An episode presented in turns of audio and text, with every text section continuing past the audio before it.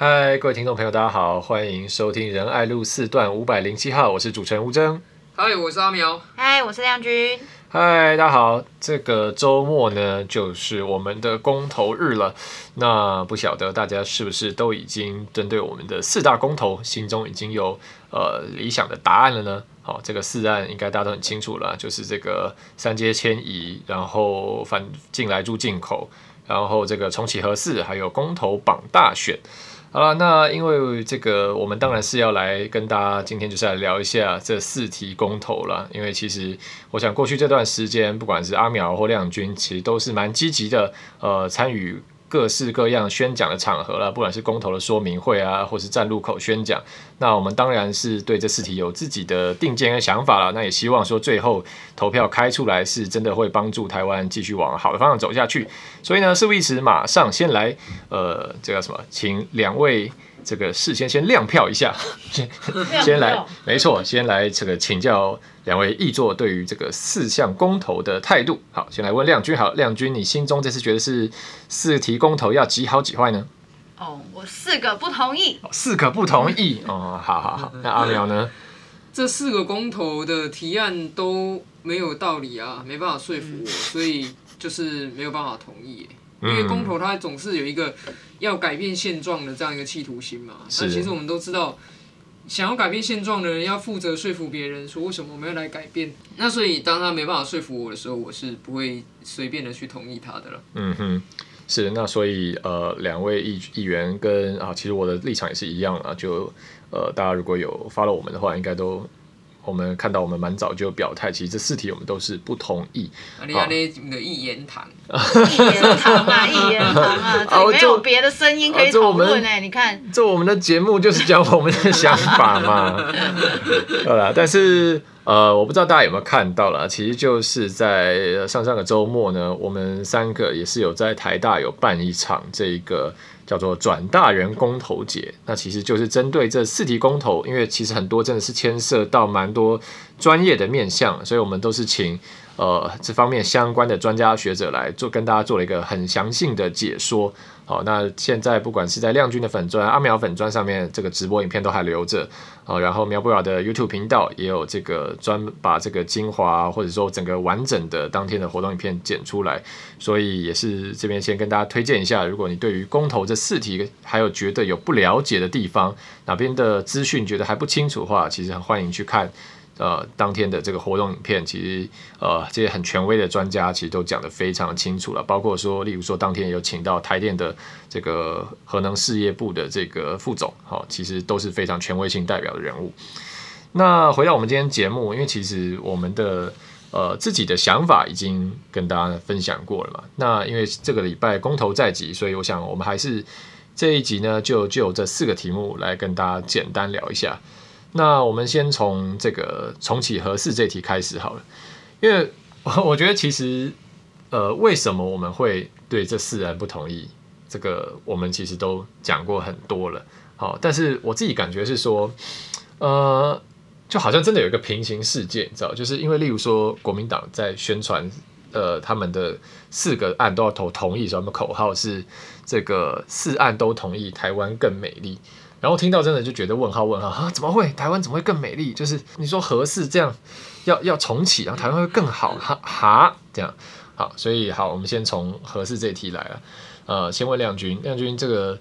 呃，因为当然在我们的观点里面就觉得核四很不安全，还有很多问题。但是好，假设如果今天合适现在这一案投出来，真的说哎，台湾有多数民意会。就是觉得说要把合适来重启，那政府只好被逼着去执行。那你自己觉得会怎么看这事情？会想说，哎，赶快赶快搬离台北住到南部好了。如果合适到时候真的是呃有可能要就投出来的结果，就有可能还是要要求政府重启的话，我觉得那个搬。搬家或移民也来不及，就是你搬到南部去也也也无法这个对啊，到时候核灾出来，其实它还是我们台湾就这么小一个岛，然后所以其实你会波及影响的，包含辐射层啊等等的，其实还是会影响整个整个台湾啦。不管你是不要以为大家住在屏东就没事这样子，那我觉得比较大的问题还是说现在核四就是说。本质上它到底能不能重启？就是它的它的建造也都已经过期，然后它燃料棒也都已经都已经都已经离开台湾了，然后包含它现在所有的这个这个建筑体本身，它有非常多的瑕疵，然后监察院也纠正过好几次，那所以就是说。这个建物的本身，它的问题重重。那今天如果说好，那到时候真的投出来的结果是说，诶，多数民意觉得说核四要重启。那现在过去我们花了好几百亿的这些费用，我们这整个等于是要砍掉重练了哈。那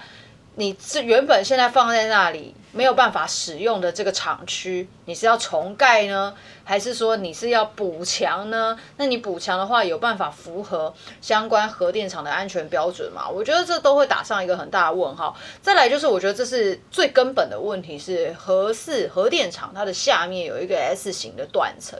那今天如果说我们在原址要来继续重启的话，那今天即使你盖了新的哦，新的这个核电厂好了，那即使在遇到这个地震的时候，那他到底能不能承受哦这样子的一个风险？那我们可以看到说，过去日本三一海啸，大家会说那是因为海啸。哦，而造成这个呃福岛核灾，但实际上为什么会有海啸？它本质上的问题，它就是地震嘛，地震所引起的海啸。那我们现在几大电厂，通通都在我们的北海岸。那难保呃说，我们未来台湾假设真的有一天哦发生了比较巨大的地震的时候，那这样子的海啸，它会不会影响到这些我们坐落在北海岸的这几个核电厂？这是没有人敢保证的。那在没有人敢保证的状况之下，我们为什么非得一定要重启？这样子一个本身具有危险性，再加上它未处于断层带上面的核电厂呢，我觉得这个是我始终没有办法被说服。然后再加上说，如果我们真的要重启，我认为这还是不可行，而且在未来的风险是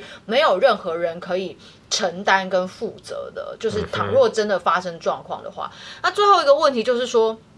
我不认为说，呃，核电哈，就是就是我们现在的电力哈，一定要用核电才能去补足我们现在的呃这个电力使用。我们这几年其实非常多的绿电哈，都一直不断的在成长。风力、太阳能，包含说水，还有这个呃天然气的部分，其实都也很努力的在成长。这几年，我们慢慢的台湾能源转型，所以我不觉得核四它是一个一定要必须存在，就是说核能发电这件事情，我不认为它必须成为台湾重要或者是仰赖的呃发电的这个呃基础之一啦。吼，所以我觉得就是说。如果它真的通过了，我会觉得在这个安全疑虑上面呢、哦，我我会觉得非常担忧啦。那呃，再来就是说劳民伤财啦，还要花非常好几亿的钱，前面要评估等等的。那这件事情，我觉得大家真的要深思啊。嗯哼，是的。那其实这也便也想问阿苗，因为阿苗是最近参加了非常非常多公投的说明会跟座谈会、嗯、然后其实我觉得阿苗受到。呃，这个来自易温层的挑战也比较强烈，因为脸书常常有人去给他洗版这样。那我今天其实看到这个呃，公视有出一支影片，那就是他们进去台大校园做街访，这样问问这些学生说，哎，你们对公投案怎么看？那讲到合适这题的时候，哎，就有一些呃，有几个就是男性的这个受访者，他们就说他们是支持核四重启。那里面就有人讲说啊，因为我是理主啊，那这个我们就是工科啊、理科，我们很重视这个供电的稳定嘛，这样整个产业链才能好好的运作，所以他觉得核四要重启。那也有另外一个那个男的比较呛啊，比较赞，他就是说什么啊，现在很多人都讲说要绿能，绿能，你们知道绿能电费会涨吗？到时候电费你们受得了吗？一整天喊绿能，我看是低能啊，这样就蛮呛的。但后来这个。呃，节目组的人就给出一个题目给他们考，就是说，哎，那你知道核电现在占台湾的发电量大概几趴吗？就是 A 十趴，B 二十二十几趴，C 三十几趴。那后来这个男生选 B 二十几趴，好，但其实呃，就大家可以去看这个资讯，核电核能现在占我们全台湾总发电量其实是十一趴，好，就说其实虽然他很挺核，但是一些基本的这个事实的资讯没有完全的掌握了，这样讲。那所以这边想问阿苗是说，我觉得。这好像确实是一个蛮普遍的状况，就是说核能它被某种程度上在很多人心中它被跟进步哦，然后很很强而有力，你知道，核武器、核能，好，就大国的象征，所以很多人觉得，当然要核啊，核才有力啊，绿能软趴趴逊爆了，哦，就很多人觉一想一看到核能就觉得，看核能可以发超多电，发爆这样，哦，那我们电整个都不缺了。所以在你跟可能说不同意见的人去沟通的时候，你有观察到这种现象吗？或者说你觉得，诶，要怎要怎么样让他们感受到说，其实我们不是。呃，真的没有核电就就不是说真的一定需要核能，或没有核就玩不下去这样。我觉得不管是文组还是理组还是什么组啦，要讨论公共议题就是两个嘛，一个多读书，然后第二个要实事求是。哦，这个不管什么组都是一样啊。那并不是说文组有一个文字，所以大家都很会写文章。当然也不是说理组有个理字，所以大家都真的很理性讲道理嘛。如果你把任何一个东西无限上纲变成神主牌的话，哦，那就不是理性了啊！像现在核电哈，有一点过度的被神化，尤其是核四，好像是什么不可挑战的神主牌啊！甚至有一个每天一直很宣称他最科学，他每天都会胜利的人，他说哦，反核就是反人类。那我就觉得说，哎，奇怪了，那全世界要宣告说要废核家园的国家这么多啊，每个都在反人类，你要不要去国际刑事法庭去 ICJ 去检举一下他们反人类呢？就是随便乱用这些他们自己也不懂的名词，然后呢，讲了一些半真半假的资讯，那也要跟我说这是科学之理性。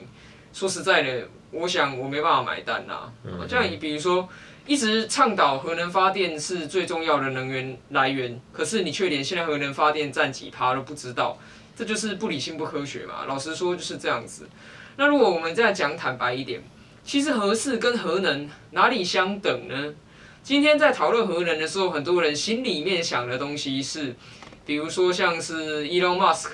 啊，他在研发最新的哦这个核融合的技术，已经不是我们在讲的什么核分裂嘛。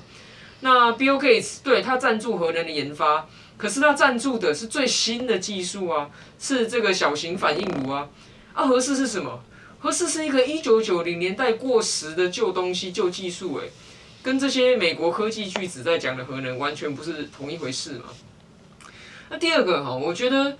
不管是什么文组理组，其实大家不用战，成本效益一摊开来就知道一个公共工程值不值得做嘛。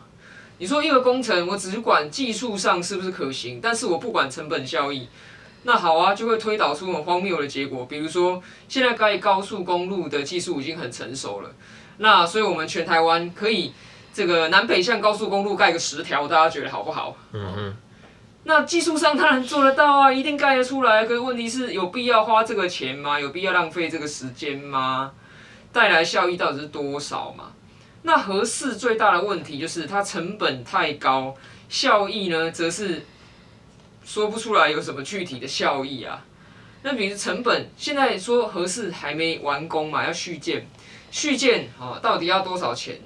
本来正方是宣称他已经完工了啦，后来在意见发表会上，他又改口说需要五年五百亿。啊，你完工的东西你还需要五百亿，那肯定你的公投理由书是在骗人嘛。好，那正方讲五百亿，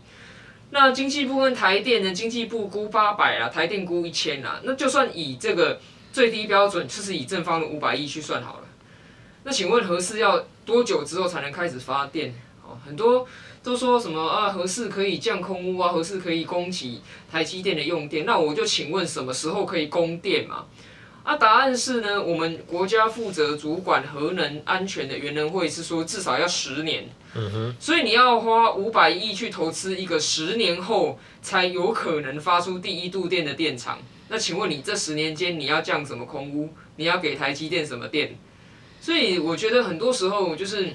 大家好像把核四当成一种神主牌，一种信仰，好像挑战核四是挑战到他对科学的信仰。但是你实际拆开来，这些里面的东西很多都是经不起检验的。如果我坦白讲，亮君跟我都是议员，假设台北市政府提出一个五百亿的案子，然后呢，前面已经五次追加预算都还做不完，做了二十年都还做不完，那你现在告诉我说，再给他五百亿让他做完，十年之后可以发电？觉得哪一个议员、哪一个立委会同意这种案子？所以连马英九都知道搞不下去要封存的东西，为什么现在我们还要来搭配过气的马英九，又要再一次起舞呢？我这我觉得这才是真正的要理性去思考的啦。啊，不要觉得说什么啊，这好像这个都是文组的把戏啊。哎，元能会主委不是文组的啊，原能会的主委都是清大和工毕业的哦，是元能会主委认为合适不能用的哦。啊，所以我觉得反正啊，两个啦，多读书还有实事求是比较重要。嗯哼，那好，合适这题其实呃，我们的立场就很清楚了嘛。那接下来呃，第二题那个来讲三阶这一题。我觉得三阶这题确实是呃，怎么讲？我自我自己会觉得说，哎，这里面确实是比重启核四来的比较多可以讨论的东西啊，呃，因为这个这个说本身，因为本身它背后是最早开始发起的时候，它是以一个环保的诉求为主张嘛。那环保当然是说大家很支持。那当然在这个过去很长的这个演变中，到了最后现在的外推方案呢，已经是。呃，其实蛮多环保团体现在也转向，觉得说，哎，政府现在的这一个外推的方案，已经是尽全尽最大力量把对环境的破坏降到最低了。好，因为像是这个地球公民基金会啊，或者说我们有邀请的这个呃詹顺贵律师，其实他们过去也都是一直在参与环保运动嘛。他们现在都也觉得说，哎，外推方案就是现在虽然对环境还是有一点点冲击，啊，一点点冲击，但是觉得是可以接受的，因为还有评考虑到其他。其他的这个三阶盖好又可以带来的好处嘛？那但是问题是说，其实现在客观的数据摊开来，就是说我们也必须承认是说，诶，三阶确实它盖它盖下去，它并不是完全零趴不会破坏到呃当地的这个胶体哦，就是根据这个他们现在算出来，大概会有零点四公顷一点点的胶体哦被破坏到，但我们看到说，诶，那在正方还是会有一些。呃，这个很非常非常坚定，觉得说不行，我们的早教太非常珍贵，非常珍贵，哦，就是一点都不能破坏，所以三阶还是要搬走。那所以这边就好，也来也来先请问阿苗好了，就是那呃，我觉得这次这个三阶迁移公投，它有个优势是说，它本身是以环保为诉求嘛。那其实现在年轻人大部分大家都很重视环保，嗯，觉得说，哎，我们这个能力所及，我们就要多环保一点，要爱地球。那所以以这样子说，把要保护早教，然后不要这边盖工盖工厂啊，不要这边盖厂房，这样的诉求，我觉得其实对很多呃可能现在没那么关注议题的人来说，还是蛮有蛮有这个渲染力或打动力的。是，是对啊。那所以嗯，对啊，就你怎么看这件事情呢？我想这跟我们公投法的规定的本质有关啦，就是我们公投法规定里面，我们拿到公投票上面只会有一个题目嘛。然后这个题目通常都是提案方所设定的，所以这题目绝对不会告诉你说要执行这个提案，它另外一面的成本是什么。所以大家看到，比如说这个三接千里的公投，你看到的是，哦，对，它有正面的环保的价值，没错。可是大家没有看到另外一面啊，另外一面其实是也是环保价值，只是另外一种环保价值啊。今天之所以要建设天然气接收站，除了要维持供电之外，其实它还很重要一个能源转型的目标，是我们要用燃气来取代燃煤。因为燃气跟燃煤同样都是可以供给很大的发电量，可以作为我们的基载电力，可以稳定的。那在台湾核能其实没办法，因为台湾即使核四盖好，开始发电，它的发电量大概只能占到台湾总用电需求的五趴，哦，就是它的发电量跟燃煤跟燃气是没得比啊，比不上的。那所以在这个情况之下，你要用燃气来取代燃煤的时候，当然它为的就是我们要减煤、要救空污嘛。除了减少二氧化碳温室气体，更重要的是要减少空气中有害的重金属。那所以当你想要到三阶要迁离的时候，当然我们需要另外一个配套措施，是要怎么样补起这个天然气供气的这个缺口。那尤其是在南北的发电量不平衡的情况下。中南部已经承受太多的空污了，那我们要维持中南部有一些燃煤的发电厂，如果要及时的如期的除役，还给中南部清新干净的空气的话，那北部要怎么样及时的如期的妥善的供应自己北部需求的电力？所以我觉得在这一题上，我没有被正方说服的原因，是因为正方并没有，至少你勾勒出一套看起来可行的替代方案就好。但是目前讲的替代方案，在我来看，其实都不太可行，因为时间会拖得太长，会拖到可能超过十一年之后。那我觉得这对于我们想要在二零二五跟二零五零年达到的净零碳排的目标来说，其实都是一个很大的往后面的拖延。所以我觉得这一题其实并不是环保与开发的对决，其实它是两种环保价值之间的一个取舍。那如果是马政府的那个两百多公顷直接把水泥盖在藻礁上的方案，可能我会觉得这个损害太大，我不会同意。可是现在这个加了一百五十亿的外推方案，推到外海一点二公里。我觉得对我来说，它已经到达了我所这个顾虑的所谓生态保育的这个点。我可以承认它是一个平衡的方案，所以我不会同意来改变现状。嗯，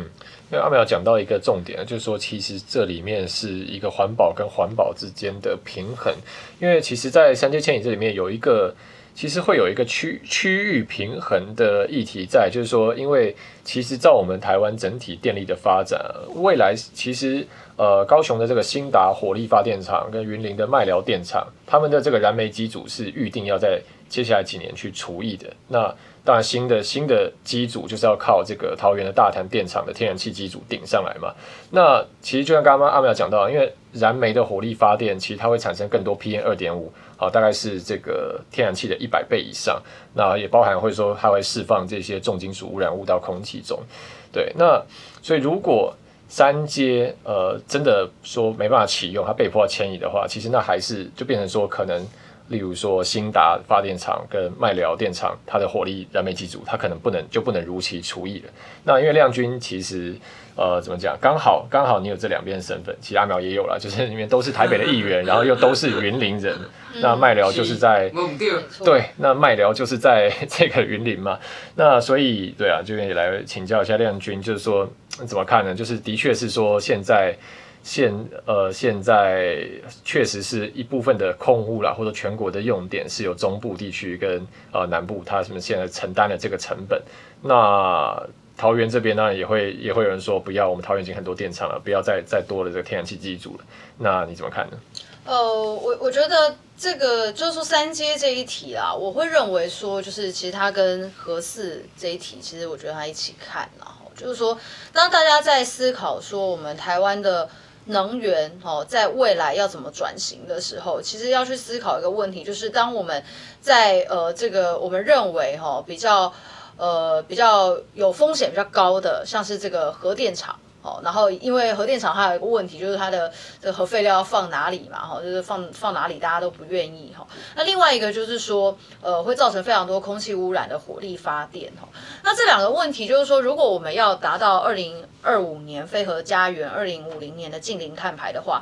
那这两个发电的类型，哈，我们如果要将它往下降，哈，甚至到归零的话。那我们势必要有其他的发电方式，呃，来补上来。刚刚其实阿苗跟吴真都有提到，所以我们其他的发电方式，那你要说，那我们就这个风力发电啊，吼，还是太阳能、风电啊什么的，就其他的赶快顶上来。但是这个东西，它都很虚，就是说绿电它这是怎么讲？它的呃不稳定性哈，或者是它的稳定度都呃没有那么高，所以说在这个。转型的过程当中，我们要去填补刚刚所提到的，像是核电厂这样子的呃一个发电量，所以我们用天然气来去处理。那大家知道说，哎，过去呃应该是今年嘛，哈，今年有停过，应该停过一两次的电，哈，全台大停电。那大家一定会觉得说，哎，台湾是不是真的电力不足哦？那我觉得这个要探讨一个问题是，我们发电的稳定度够不够好？就是说，所有的发电机组，不管是呃绿电哈，或者是我们所有传统的发电，我们有没有办法在遇到危机时刻，或者是像这样子呃有呃电力机组跳脱的时候，我们其他的呃设备哈，其他的发电形式能不能快速的填上来？那如果是水力发电的话，那只要遇到台湾缺水，今年那一次哦大断电，就是遇到说哎台湾。就刚好又缺水哈，所以你水力发电没办法顶下来的状况，那就变成说它要快速的让每一区恢复供电，就变得非常的困难。那所以说，回过头来讲，为什么天然气发电重要？原因是因为它呃补上来的这个时间很快速，哈，所以说我们可以来去弥补说台湾受到地形哦的限制，所以这个我们要把这个水哦留在水库，再加上我们这个呃现在气候变迁的状况，我们的水量其实水源也非常的不稳定，再加上现在非常多的呃台商回流，我们非常多的科技业其实它也大量用水。哦，所以其实我们水的需求也非常的高，所以在这样子的状况底下，我们所有台湾的电力机组到底要怎么样去互相调整调配，以及在发生危急时刻的时候，哪个机组可以快速的补进来，然后来来让台湾的民生用电趋于稳定，还有重要的这个所谓的国防用电，就是所谓我们讲说战备电力啦，这其实都要非常充足。所以这个议题，我认为说合适啊跟三阶都要一起看的。那所以说。大家会讲说，哎，因为我知道有些呃有些人的立场，他是一个同呃可能这个三阶同意，合适不同意，所以我就会觉得很奇怪，就是你这逻辑说不通嘛。照理说这两题，你要么就是呃我我都不同意哦，就是说。就是说我我我都会觉得说，哎，就是三阶它就新建，然后核四你也就关起来了。那我同意三阶来去弥补这个我们或电力机组的这个呃空缺。那另外就是如果你都同意好啦，就是你要你要核能发电，然后你也你也不想要再盖三阶，你就是全部都要用核能发电，那 OK，那你就要两个都一样。所以就是如果有有人的选择它是两个相反的，我会觉得你可能。就是逻辑上面会有一点点互斥啦，吼，那所以我还是回来讲说，那呃，在三接议题上面，我们还是要回来看台湾的能源转型跟电力发展哦，这个大家真的还是要呃去思考看看，说我们到底要怎么做比较好。那我自己会觉得说，呃，在这个过渡期，其实我们真的应该要。赶快尽可能的把能源转型继续往前走，然后也跟上国际这个高度发展国家的脚步。我们在二零五零近零碳排的目标，唯有现在我们不断去调整这些机组的分配，那我们才能达到未来我们跟世界沟通站在一起这样。好，谢谢亮君。那因为我们这个时间的关系了，所以今天我们就跟大家呃分享这两题，也就是分别是三阶迁移跟这个重启核四。其实就是刚跟亮君讲一样，就是这个整个能源的规划，其实台湾是整体的。那呃，基于上述种种理由呢，所以呃，包括说三阶迁移公投跟重启核四公投，我们三个人立场都是不同意。好，那这一集呢就差不多到这边。下一集呢，我们会再来和大家聊这个公投榜大选跟呃禁止来猪猪呃禁止来猪猪来猪猪禁止来猪进口这两个公投。好，这段不剪掉，把它留着。好了，那谢谢大家收听，这边是仁爱路四段五百零七号。下一集我们再继续跟大家把两题公投聊完，大家拜拜。拜拜。好，那我们禁止来猪猪，来猪猪不错，来猪猪蛮赞。